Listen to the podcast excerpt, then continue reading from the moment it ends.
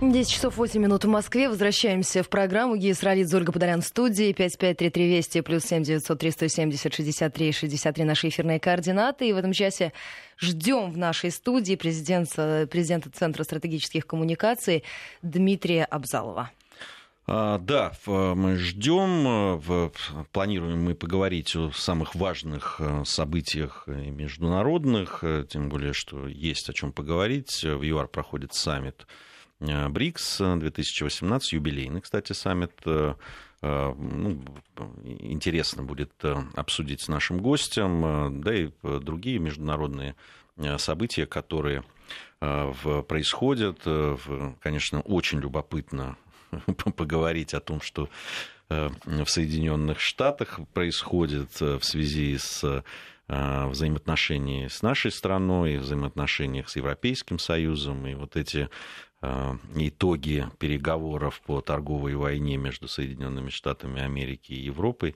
Я тут э, заголовки видел, что значит, э, в торговой войне между Соединенными Штатами Америки и Евросоюзом. Там Соединенные Штаты Америки уже разгромили Европейский Союз, и теперь там теперь очередь за другими. Но вот это все то, что, конечно, любопытно обсудить будет. Ну и вот появилась информация, Wall Street Journal я публиковала о том, что Юнкер объяснял Трампу позицию ЕС при помощи ярких карточек, на которых в упрощенном виде объяснялись ключевые темы, которые касаются торговля. Тут остается только понять, эти карточки были сделаны, потому что э, Юнкер не надеялся, что Трамп поймет его без карточек, без этих таких ярких и простых, или э, какая-то другая.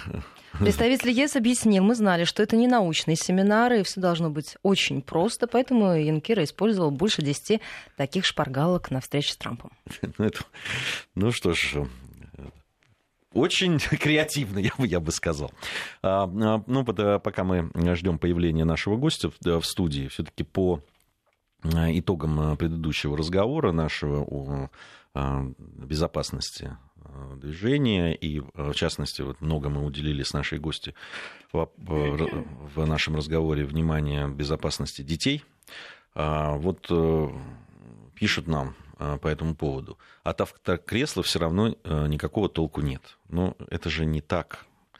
Это же неправда. Э, э, и это подтверждается статистикой, которая неумолима. Понимаете, я помню, несколько лет назад были такие ролики делали, ну, социальные, значимые, как раз которые были посвящены безопасности движения, и многие были посвящены именно безопасности детей на дорогах. И э, в, в широкий прокат эти ролики не вышли по одной причине, потому что посчитали, что они слишком э, такие шокирующие. А ведь они были основаны, это, это, это был не вот художественный вымысел авторов да, это, этих роликов, а это были, была жестокая правда того, что происходит на дорогах в том числе и что происходит с детьми, которые вот не пристегнуты, которые находятся в автомобиле без кресел и так далее. Это ну, страшные кадры, поверьте. Поэтому э, мне кажется, что это абсолютно неправильный посыл ваш в данном случае, уважаемые наши слушатели. Дмитрий Абзалов у нас появился в студии. Дмитрий, приветствуем. Доброе утро. Доброе. А, ну, анонсировали мы уже тему, с которой хотели бы э, начать. Это саммит БРИКС. Угу. А, ну, во-первых, вот ваши ощущения от того, что происходит, потому что я очень много читал критики о, об организации самого мероприятия в ЮАР, тому, как подошли те, кто а, организовывал это. Ну, следует отметить, что саммит один из немногих, сама организация вообще носит неформальный характер, нет устава. Вот, что само по себе уникально. Вот. А, назовите мне какое-нибудь региональное объединение такое формализованное, которое кредиты выдает, на самом деле, структуру которого выдает кредиты вот, на миллиард конкретно долларов, вот, и при всем при этом не имеет, например, устава структурного подразделения, то есть ярко выраженных, вот, поэтому она сама по себе уникальна. С одной стороны, с другой стороны, и, кстати говоря, она одна из самых многочисленных региональных объединений.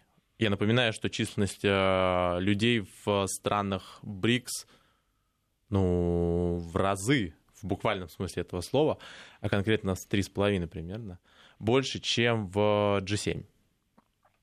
Ну, даже с нами было бы больше в три раза. Вот, а, как минимум.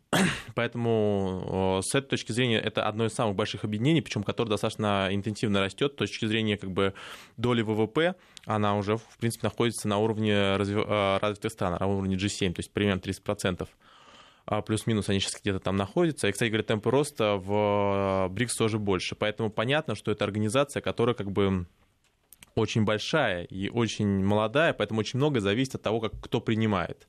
Например, Китай традиционно устраивает системные, а, очень такие торжественные мероприятия с очень продуманной логистикой. Вот, у нас тоже, как известно, мероприятие было, и мы тоже как бы специализируемся. ЮАР ситуация очень сложная.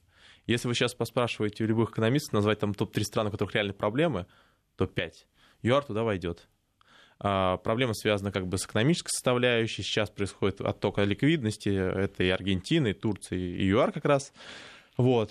А, поэтому экономическая составляющая несколько наложила такую дезорганизующую составляющую, но при всем при этом а, те решения, которые приняты были на данном саммите, являются достаточно серьезными. Это во-первых. Во-вторых, как бы там начинают реально работать механизмы взаимодействия. Наконец, э, действительно, э, доли стран э, серьезно увеличиваются. Это при том, что в организацию входят страны, которые находятся в состоянии территориальных споров. Возьмем Индию и Китай. У вопрос Тибет до сих пор не решен плюс-минус. Вот. И страны, которые находятся очень далеко друг от друга, некоторые из них. У нас общих границ нет ни с Бразилией, ни с Индией, ни с ЮАР Поэтому с этой точки зрения это само по себе уникальное объединение, которое трансграничный характер носит. Вот. То, что эта система реально начинает работать, это достаточно перспективно. А то, что вот у UR сейчас некоторые сложности, которые частично влияют на схему проведения. Ну, это лишний раз говорит, что, тем не менее, для ЮАР это настолько важно, что они готовы на этом фоне все равно этот процесс двигать, потому что это и хорошие ресурсы, и очень хорошие торговые отношения. Для ЮАР важны Китай Российская Федерация, ну, Индия, конечно же. Вот. А, и, наконец, это очень хорошая имиджевая составляющая. Вы когда последний раз видели как бы а, в международных новостях ЮАР? Ну, если вы не экономикой не занимаетесь. Но что-то не, не, не очень а, близко это происходило.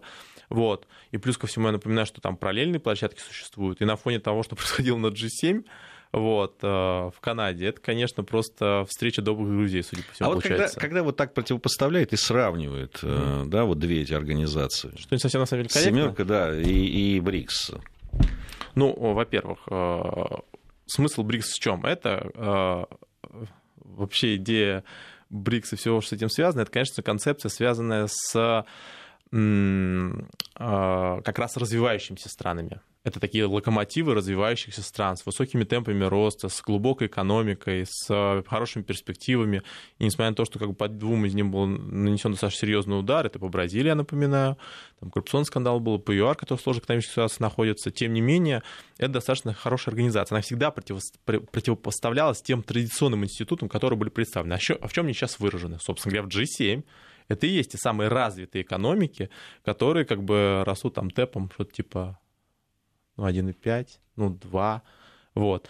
Поэтому а, с этой точки зрения как раз вот и, это и есть развивающиеся против раз, э, развитых. Вот. А, и при том, что в этих развитых, в этих развивающихся как бы большая часть населения будет жить. Она уже там живет. То есть на самом деле значительная часть населения э, в мире проживает именно в развивающихся странах. И темпы роста там видно, что они быстрее. Вот, поэтому с этой точки зрения, конечно же, это противостояние двух разных систем и двух разных подходов. G7 оперирует традиционной инфраструктуры, будь там МВФ, Всемирный банк, все, что с этим связано. Да и финансирование тоже выделяет специфическое. А в то время как э, страны БРИКС, они как раз строят новые институты, новые инструменты. Вот это разные подходы. А какая основная тема обсуждалась на G7? Торговые войны. Какая основная тема обсуждалась на БРИКС? Взаиморасчеты в валюте друг другом. То есть это, грубо говоря, такая экономическая партизанщина.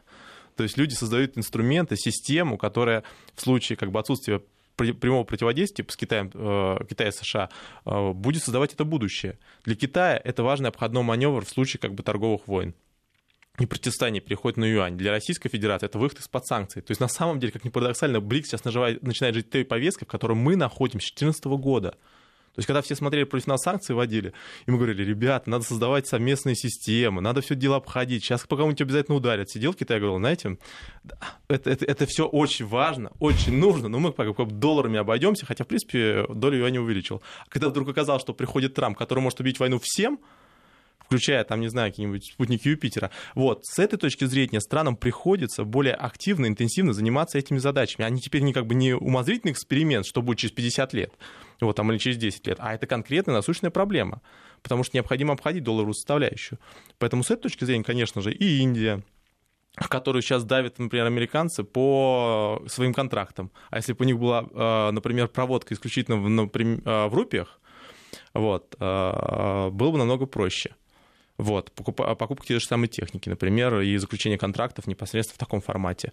А, Китай по торговому направлению. ЮАР сейчас сложная экономическая составляющая. Бразилия, в принципе, тоже. Поэтому на самом деле та повестка, в которой мы оказались а, по целому ряду а, обстоятельств внешнего, сейчас не находится очень много развивающихся стран. Для них это реально очень серьезный вопрос, особенно сейчас, когда работает так называемый долларовый пылесос, когда денежные средства выкачиваются из развивающихся рынков. То есть вдруг резко оказалось, что, так сказать, мы в будущее заглянули. Не каждому дано, как известно. Вот. Но э, вот сейчас как бы в эту повестку все начинают более-менее погружаться и предметно это обсуждать. Ну, если говорить о результатах вот прошедшего да, там, вот саммита буквально сейчас, э, э, что выделили бы? Ну, на самом важное? деле, для меня, считаю, я считаю, очень важно то, что мы реально получаем инфраструктурный кредит это как бы мы тут обсуждали, там новые каналы финансирования, там было у нас такие экспериментальные мыслительные эксперименты строили на предмет того, а как замечательно будет, когда будут другие источники финансирования. Вот, а, Всемирный фонд 2.0, ВМФ, а, а, ВМФ, хорошо, по Фрейду как-то. Вот, а Международный валютный фонд 2.0, Всемирный банк 2.0, а на самом деле этот инструмент начинает работать. То есть мы получили этот кредит, она пойдет на инфраструктурные направления, начиная там от мусоросжигающих заводов и заканчивая вопросами очистки Волги. Вот когда можно было такой структурный кредит получить? Где его вообще можно было до этого взять? Только в Всемирном банке. Плюс-минус. Может, там как бы, как бы было еще как-то собрать. То есть, на самом деле, сам факт того, что такой инструмент появился, что мы его реально используем, это очень-очень хорошая позиция, на самом деле. При том, что мы сами этот инструмент, в принципе, создавали по-своему. Вот, поэтому это вот для меня как бы это очень важная предметная договоренность, потому что говорить можно о чем угодно, но конкретные действия, они вот в этом выливаются. Вот, наконец, э, для меня очень важный информационный сам эффект. Э, многие его недооценивают. Вот у вас есть G7 с торговыми войнами, с противостоянием, с лишними оскорблениями, носками трюдо. А есть проблема, соответственно, с... а есть история с БРИКС. И сейчас для БРИКС на самый вызов и настает, на самом деле, показать их единство. Сейчас основной удар идет по целому ряду экономик. От Российской Федерации под санкциями, Китай в торговой войне, Индию, э, у нее там некоторые сложности связанные с отставанием. А, ЮАР в сложной экономической ситуации. У Бразилии в первый момент политический кризис происходит, плюс-минус. Вот, то есть на самом деле это показывает, а, насколько сильна организация сама. Легко быть сильной организацией, когда все страны сильны. Или когда есть там Китай, который как бы все этот процесс двигает. А сейчас очень серьезная проверка, очень серьезный вызов этой системе. Готова ли она как бы реально бороться за этот мир? Поэтому с этой точки зрения информационный выход, то есть сам факт встречи, сам факт переговоров является крайне важным. Наконец, а, в чем особенность БРИКС? БРИКС постепенно расширяет формат. То есть а, там на полях происходило очень много разных встреч. Например, а, я бы отметил переговоры с Эрдоганом. Это сейчас особо актуально. Сирия, это знаменитый пассаж про мясо, мне очень понравился, считаю. Вот, а, потому что Турция реально не пускает отдельно продовольственные продукты на территорию замечательной страны. Вот, поэтому с этой точки зрения, конечно же, то, что этот саммит производится такой формат, в котором есть очень широкие поля, сформулируем так, на которых тоже может провести очень серьезные переговоры, это как бы определенный тренд. Я напоминаю, что вот наш ОС тоже там на полях достаточно были неплохие встречи. Поэтому с этой точки зрения это достаточно насыщенная составляющая. Наконец, в этот раз важным фактором, и, кстати говоря, об этом отдельно было заявлено в повестке, о чем говорил президент Российской Федерации. Он, помимо всего прочего, он рассказывал странам БРИКС, о чем они договорились с Трампом. То есть на самом деле изначально у нас эта позиция была. Когда создавалась G8, это мало кто уже помнит, но схема как раз и заключалась в том, что Российская Федерация агрегирует все мнение развивающихся стран, всю позицию, и потом ее представляет в G7. То есть мы были голосом развивающихся стран в этой организации. И когда э, этот голос как бы был оттуда вырезан, то это G7 превратилось в клуб, в клуб угасающих империй, так сказать. Вот. А вот эта часть, то, что сейчас переговорный процесс идет, и мы этот переговорный процесс, например, с американцами, можем конвертировать и объяснить, в том числе в БРИКС, что особенно важно, потому что как прямой канал как коммуникации с Вашингтоном сейчас очень специфический, он называется твиттер-дипломатия. Вот. А с другой стороны, это очень хорошая возможность для того, чтобы просто там, усилить свои переговорные позиции. То есть это реально уже всех, всех начинает интересовать наша повестка. Вот, поэтому с этой точки зрения вот сам, сама эта повестка обсуждения и сам этот фактор присутствия США, на самом деле, на этом саммите, даже если он там не был, такой-то какой-то виртуальный стул там точно стоял. Вот. Это тоже как бы крайне важно. Тем более, что под санкции американские раз попали в значительную часть стран, которая там присутствовала. Вот. И на фоне договоренности, которые были достигнуты с Европейским Союзом, как обычно, непредметных у Трампа, это распространенная практика в последнее время. Вот. Конечно же, это тоже очень важный аспект. То есть то, что экономика здесь тоже возобладала в этой повестке, вот. Э, и то, что мы являемся очень важным фактором этих переговоров. Вот э, по поводу как раз uh-huh. Трампа и Европы. Мы uh-huh. тоже анонсировали, я, ну, я согласен, абсолютно напрямую связано с тем, что происходит, и я думаю, что внимательно это и те страны, которые приехали на саммит БРИКС, э, тоже смотрели о том, как выстраивает сейчас Трамп свои отношения, в том числе и с как еще совсем недавно, ну, прям союзниками и э, партнерами с Европейским Союзом. Вот эта встреча Трампа с Юнкером, э, ну, какие-то анекдотичные вещи вот по поводу этих карточек, которые Юнкер привез, там, чтобы... 10 шпаргалок. 10 шпаргалок, да. Ярких, по поводу торговли. Э, чуть ли не комиксов. Как, как, как бы он не показывал бы их. Вот. Вот, э, с, да, Трампу, видимо, они надеялись, что до Трампа так достучаться с помощью комиксов. Э, вообще, как их оценивать? Э, потому что кто-то говорит о, и пишут там в европейской прессе, я читал, что там Европа разгромлена да, в торговой войне. Ну, смотрите, подождите, смысл в чем был? Трамп обещал ввести э, ограничение пошлин на машиностроение. Это основная э, статья экспорта в направлении США. Европа обещала ответить по сое. Соответственно, основной соевый бабы, соответственно, основное направление в сельском хозяйстве. Приехал Юнкер. Говорит, сейчас мы будем договариваться. Трамп там устраивал с утра просто душераздирающие песни. Вот его твиттер, смотрите, просто, это просто интересно. То есть ее можно сравнивать, там целые как бы исследования посвящены, вот, казалось бы, как бы научная мысль в США как бы действует, двигается в какое-то очень странное направление. Вот, просто как бы связью как бы с отдельным теле- э, каналом. Просто он реально реагировал на новости. Вот, ну, дальше началось самое интересное. Это потом он публикует фотографию с обниманиями. Вот, и какой результат форума? Мы договорились снять все торговые санкции, кроме машиностроения. Юнкер туда ради этого машиностроения приезжал. Ему четыре раза сказала Меркель, возьми, договорись по машинам. Он говорит, окей, договорился, все, кроме машин. Класс. А смысл тогда какой? Это основной товар, основное направление как бы э, э, поставок. Трамп, собственно говоря, от него отбивался прежде всего. Харли Дэвидсон как бы лег под Европейский Союз именно из-за этого. Из того, что как бы они ответные меры вводили по машиностроению. А сейчас э, э, э, две хорошие новости. Первое, я договорился. Вот это как бы точно про Юнкера. То есть вопрос, а в чем, а в чем конкретный профит Европы? Вот что она выиграла? Она пообещала закупать больше сои, вот об этом они договорились. Она закупала, пообещала закупать больше сланцевого газа. Ну, это очень объемная формулировка, потому что как бы там они очень небольшие объемы закупают, потому что это экономически невыгодно. Вот. Американского, ладно. А по машиностроению не договорились. Вот э, это к вопросу о том, что хорошо съездил.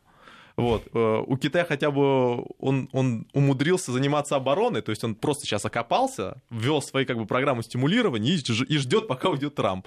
Вот. Но если так будет долго очень сидеть как бы в окопах этих э, военных, там уже в этих окопах можно будет закопаться всем дружно, потому что он реально собирается второй срок, как известно, потому что флаги заказал. Вот. А что касается Европейского Союза, то интересно, как потом э, Юнкер будет рассказывать о своих переговорах, например, госпоже Меркель, у которого основной как бы, промышленный экспорт в США как раз и выражен в, э, в машиностроении. То есть это по большой тройке немецкой она прежде всего бьет эти все инициативы, вот, с которыми Меркель очень сложные отношения. Поэтому на самом деле вот эта концепция непредметных переговоров, а потом дальше в ручном режиме подкручивать что-то, вот это чисто подход Трампа. Трамп съездил в, Кит... в, Север... в Сингапур, договорился с Северной Кореей.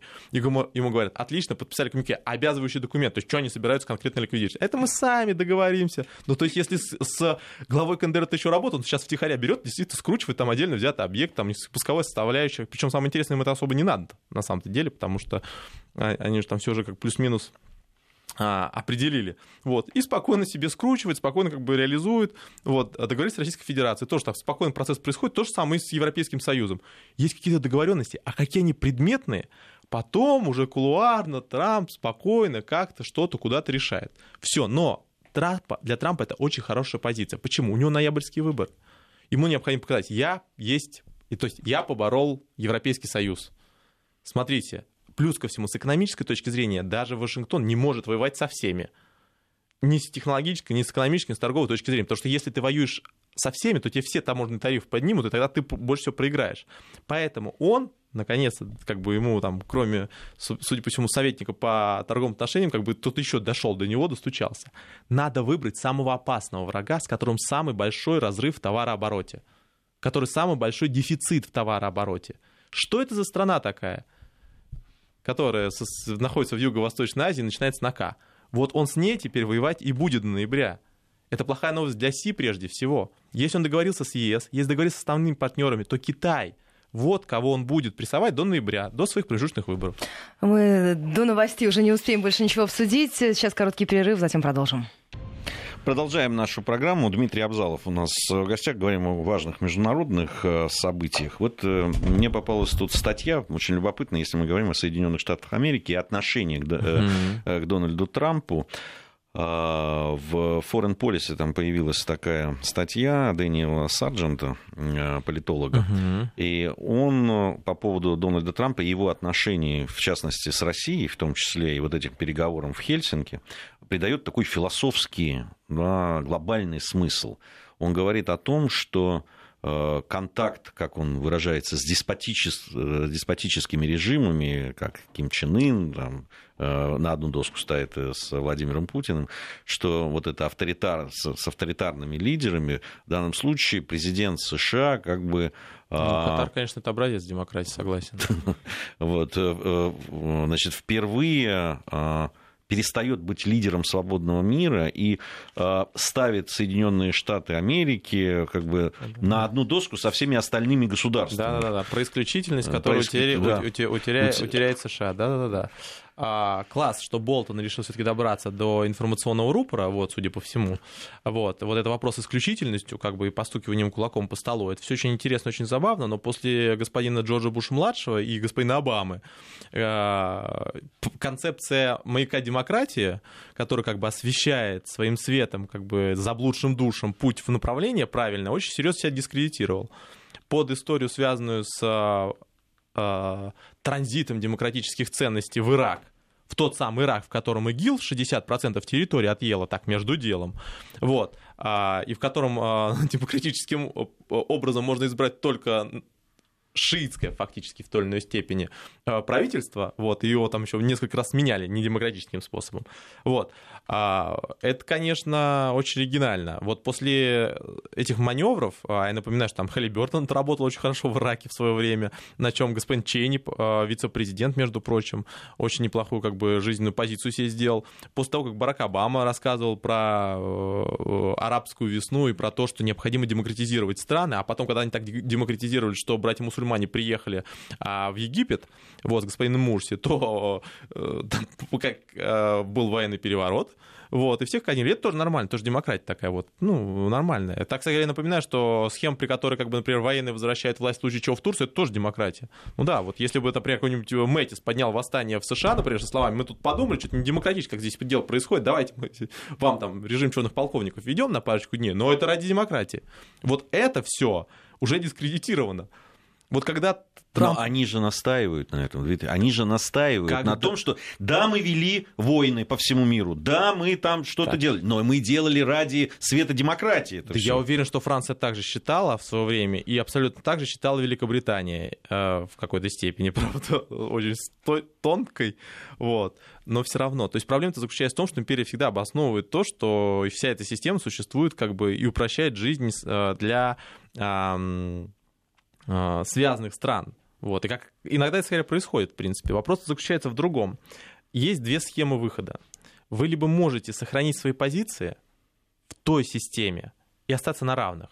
Много стран таким образом выходило из этой системы лидерства, скажем так. Либо вы можете рухнуть, но со всеми. И чем дальше вы это будете делать, тем будет сложнее. У США сейчас не хватает ресурсов технологических, с экономической точки зрения, просто чтобы держать контроль везде за счет положительной повестки. То есть вы можете это делать экономически, просто выкачивая оттуда ресурсы, там, создавая как бы точки напряженности, но это постепенно всех будет не устраивать. Даже сейчас, когда приходит Трамп и говорит, ребят, вот вся эта система работала экономически, а теперь она будет работать на нас. Что у вас там, как бы, товары производятся дешевле? Это неправильно. Это обман э, американской экономики. Ну как же, у нас же дешевле происходит там свободная торговля. Не-не-не, все, ничего не знаю. Все американские, все места рабочие в США делайте, пожалуйста. Вот это правильно. Это честно. То есть система, которая работала раньше, справлялась как бы на как бы общей составляющей, сейчас начинает себе выбирать преференции.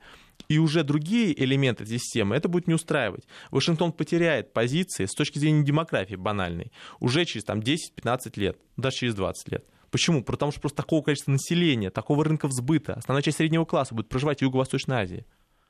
60% всего. Сейчас в Индии и в Китае э, население в порядке, в порядке больше, чем в США. Вопрос заключается в следующем. Ну, плюс-минус практически порядок. Вопрос заключается в следующем. Вы либо найдете систему, как встроить, возможности, как встроиться в эту систему, как сделала Великобритания, как сделала Франция и целый ряд других стран, между прочим.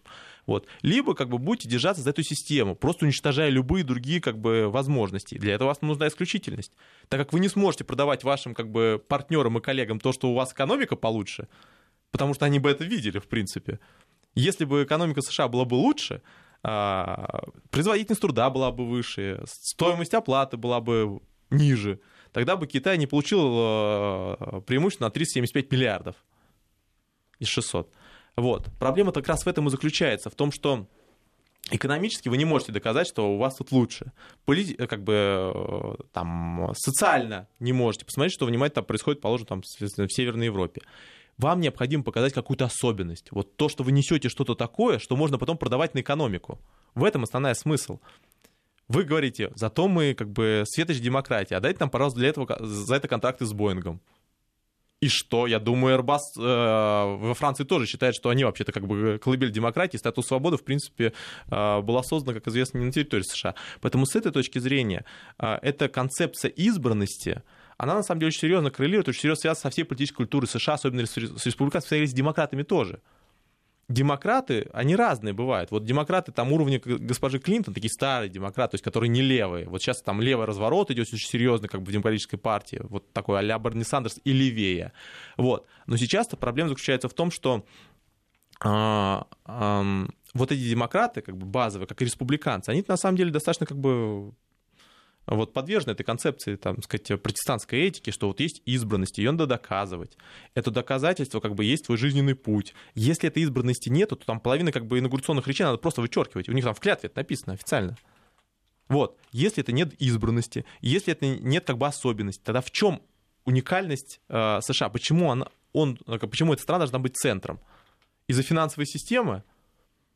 Ну так эта система не работает. То есть как бы постепенно страны начнут переходить на другую финансовую модель. И что тогда? Если этот последний рычаг уйдет и не будет никакой исключительности, то почему не Китай? Следующий по правам, э, по правам человека. Проблема-то именно в этом и заключается. К тому же внутри самих США еще глубокий вопрос по правам человека относительно Трампа, например, возникает вопрос, насколько он является демократическим. То есть страна, в которой президент объявляет в том, что он не демократически избран, транслировать демократические ценности в другие страны, это просто верх иронии политической, я Но мне, мне кажется, это-то как раз их и, и, и сподвигает и вот на такие статьи, и на нападки на Трампа. Как раз они говорят о том, что он э, предает все то дело, вот, которое делали... Которому они верно служили на протяжении долгих да, давайте лет. Давайте разберемся, за что критиковали предыдущих президентов. Что говорили? Ни в коем случае нельзя идеологизировать политику, нельзя везде вставлять свои как бы идеологические составляющие. Джорджа Буша-младшего за это ненавидели, за его мессианство, за его концепцию преемтивности. То есть у нас есть какая-то избранность, основании этого мы как бы идем. Там его там клеймили за это, как бы за то, что он там раздражает арабскую улицу, за то, что он, соответственно, навязывает свою как бы эти мессианские замашки. Да как он смеет? Пришел Обама. То же самое начал делать в, например, э, в Северной Африке. Арабская весна, Ближний Восток тоже как бы э, начал проецировать эти ценности. Избиратели что стали говорить? И те же самые СМИ, которые сейчас же это и пишут, например. Вот Потому что там CNN начал говорить, не надо, все, необходимо быть более рациональными, не надо везде тыкать свои ценности, не надо приезжать в Саудовскую Аравию и требовать там, чтобы с ними как бы там разговаривали по-своему, как бы это у них своих каждая страна, своя каждая особенность, уникальная идентичность, не надо в них влазить. Зачем вы приезжаете в Таиланд и требуете, чтобы у них там не было короля, потому что нет короля у вас? Вот, окей, хорошо, все, мы договорились, пусть, пусть растут цвет, все цветы. Вот, теперь оказывается для Трампа, что пусть растут все цветы, только они должны быть одни цветы. Это как бы одного вида возникает вопрос, так вы уж определитесь, либо у вас мир это многообразие, которое надо сохранить, как бы лелеять с уникальными своими традициями культурными, с уникальными своими политическими институтами, в которые ни в коем случае власть нельзя, что они сами развиваются, куда-то растут, либо у вас унитарная Uber какая-то система, в которой как бы есть демократия, стро... построенная по да не просто, а позапрошло вековым принципам системы выборщиков, которая была построена под, под э, действующую систему транспорта. Просто потому, что тогда нельзя было нормально как бы не, нельзя было обеспечить нормальное волеизъявление как бы общегражданское. И большинство как бы э, людей считает это атовизмом, в принципе, политическим. То есть как бы у вас это сделано... Но они же гордились. Они говорили, у нас 200 лет не менялось. Так вот, мы... Так, Саудовская Аравия тоже, считает, тоже гордится, только не 200 лет, но гордится. А, соответственно, Китай считает тоже, а что, он не имеет права, что ли, считать? Срединная империя. Вот. А в Японии там целый как бы королевский двор до сих пор существует. И что, кто-то как бы не гордится? Или королева-мать? Вот. Проблема-то в другом заключается, в том, что вы же сами свои традиции как бы и э, недопонимаете, то есть вы в эту систему выборщиков больше всего критикуете. За что критикует Трамп? Что это и есть как бы этот хак, это и есть та самая лазейка. Он ей сломал американское политическое поле. А ничего, что если бы эта лазейка не работала, демократы бы побеждали всегда. С точки зрения численности населения. На побережьях проживает, и она быстрее нарастает, а там основные демократические штаты. Если бы голосовалось просто по, э, э, например, прямым волеизъявлениям, у республиканцев не было бы шансов. После там 2000 какого-то, после 2025 года. И более того, тогда бы появились бы нормальные левые партии, которые сейчас фактически появляются в структуре э, демократов. То есть там левые эти появились, на которых был в свое время наложен запрет как бы в связи с противостоянием с нашими с нашей бывшей итерацией, скажем так, Советским Союзом. Вот, поэтому с этой точки зрения, конечно же, эта вся система, она на этом и держится, на этой традиции. А сейчас вы сами же эти традиции хотите выкорчевывать. Проблема-то в том и заключается, что а, вы пытаетесь навязать именно идеологическую, ценностную составляющую в политику, и Трамп как раз и шел с тем, что я не буду свои ценности впихивать в другие страны. Погода. Продолжим. 10 часов почти 48 минут в Москве. Мы возвращаемся в программу. Я напоминаю, у нас в гостях Дмитрий Абзалов, 5533 Вести и плюс 7 903 170 63 63 наши эфирные координаты. Дмитрий, не могу не спросить, в американских СМИ у нас теперь тоже активно обсуждается тема по поводу того, что Мишель Обама запустит агитационную кампанию к промежуточным выборам в Соединенных Штатах, и вроде бы как она готова выдвинуться в 20-м. Ну, очень уже набрал там миллионные просмотры ролик, которые в соцсетях, который называется «Вы соскучились по Обаме». И там вот э, упор делается как раз даже не на Обаме. Можно было подумать, что соскучились по президенту, а там основной герой этого ролика – это как раз его супруга. Смотрите, а, Мишель Обаму стали готовить к выборной должности в не последние годы президентства Обамы. Я напоминаю, во второе президентство, то есть второй из его избирательный цикл, а, вклад а, Мишеля Обамы с точки зрения а, составляющего его рейтинг оказался очень большим. У нее один из самых высоких положительных рейтингов. То есть она там развела достаточно бурную деятельность, плюс ко всему она дистанцируется от тех политических составляющих. То есть на самом деле последнее время она очень активно тащила его рейтинг. И глубокий был бы вопрос, что было бы во вторую президентскую кампанию без, актив, без ее активного участия. А, поэтому сразу же, во-вторых, эм, в, во второй половине президентской э, президентского цикла Обамы стали говорить о том, что Мишель ценится, целится в позицию, конечно же, а, в Конгресс. Это важный этап. Обама прошел, все прошли. А, сила в чем? Во-первых, у нас не состоялся американского президента среди прекрасной половины человечества. Целевая аудитория очень интересная. Плюс ко всему, целевая аудитория, связанная с а, национальными группами, очень интересна на а, побережьях. Наконец, на фоне как бы серьезного левого разворота в демократической партии важным фактором сохранения очень серьезного электорального ядра может стать выход Обамы Мишель. Почему? У нее как бы два основных качества. То есть она целевую аудиторию женскую забирает и, соответственно, национальное меньшинство. Я напоминаю, что порядка более 20% граждан США родились не на территории США, а в Латинской Америке, например, на данный момент. Вот, Латинской и Центральной Америки. Соответственно, это очень высокие показатели. Поэтому в будущем э, это очень перспективное, очень интересное направление. Конечно, ей надо будет смикшироваться, если она пойдет на президентские выборы как бы правильным вице-президентом, обычно так делается. Вот я напоминаю, что у молодого и а, представляющего как бы, целевой аудитории Обамы, это был э, возрастной э, такой белый демократ в лице, соответственно, господина Байдена. То есть концепцию уравновешивания, чтобы получить как бы большее количество электорального потенциала. То же самое как бы с Мишель происходит. Кстати я напоминаю, что то, что она происходит в политику, э, стало понятно даже после того, как они ушли. Они, а, а, напоминаю, организовали фонд. Фонд проводил целый ряд массовых, эм, целый ряд мероприятий, участвовал в том числе в массовых акциях, то есть структуры с ним связаны. Поэтому Мишель явно выкатывается на эту повестку. Тем более, что опыт у нас есть. Госпожа Клинтон, муж президент, я президент. Вот, поэтому как бы эта концепция может э, сработать. Э, плюс ко всему э, запрос такого типа как бы новый демократический разворот, он реально присутствует.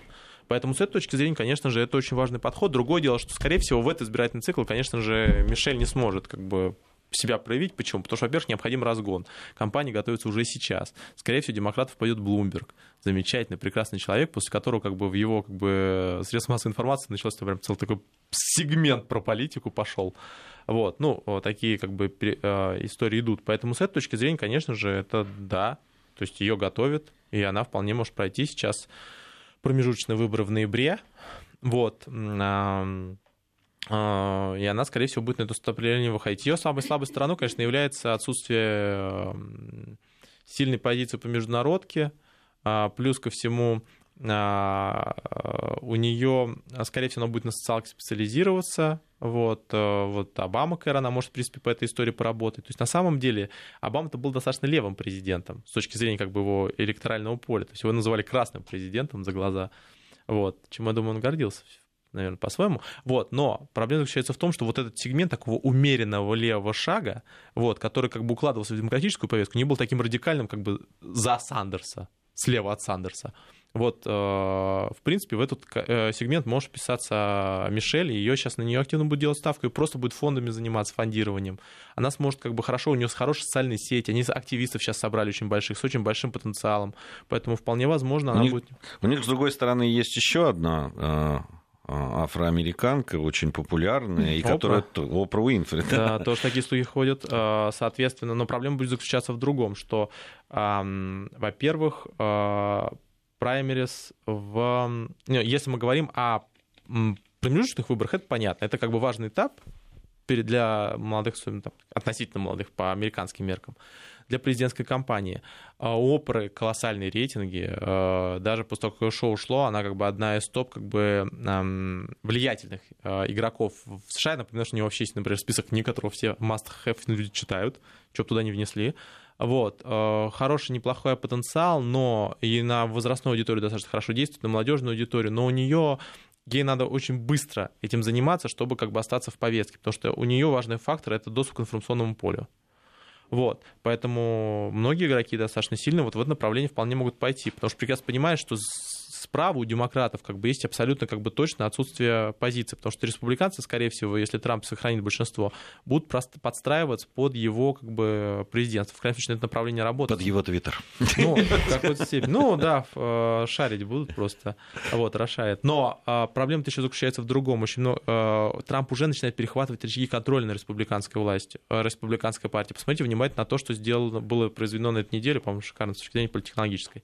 Менендес, и Грэм выносят у нас законопроект, накатывают про санкции. Надо понимать в этой сессии крик, информационного шума, все остальное. Республиканцы взяли втихаря как бы и закрутили как бы на, это, на эту э, сессию, просто никто не принял. Оно через комитета даже не прошло и не пройдет в, это, в, в, в эту сессию. Спрашивается, кто посмел? Ну, во-первых, как бы наши нефтегазовые гиганты навалились лоббийским ресурсом, во-вторых, как бы Трамп как бы поддавил. В результате схема получилась следующим, что он реально сейчас перехватывает контроль. Если он сейчас проведет своих людей вот, и получит большинство а, сохранит большинство в а, Конгрессе, это будет уже его большинство. То, Это чему будет очень не, не хватало. Не, не просто республиканское большинство, а его там большинство. Да, Да. ему можно будет проще купировать и э, таких республиканцев, как Маккейн, и Грэм. То есть, на самом деле, это очень хороший, очень эффективный заход. Поэтому сейчас идет борьба за Конгресс. Ему это крайне важно, потому что с этой платформы он будет выпрыгивать на следующие выборы. А если он тут туда будет выпрыгивать, то против него будут выпрыгивать сильные игроки среди демократов. Они сейчас уже готовят свою избирательную кампанию, но в крайнем случае информационно себя подсвечивают. Спасибо вам большое за этот разговор. Спасибо. Дмитрий Абзалов был у нас в гостях.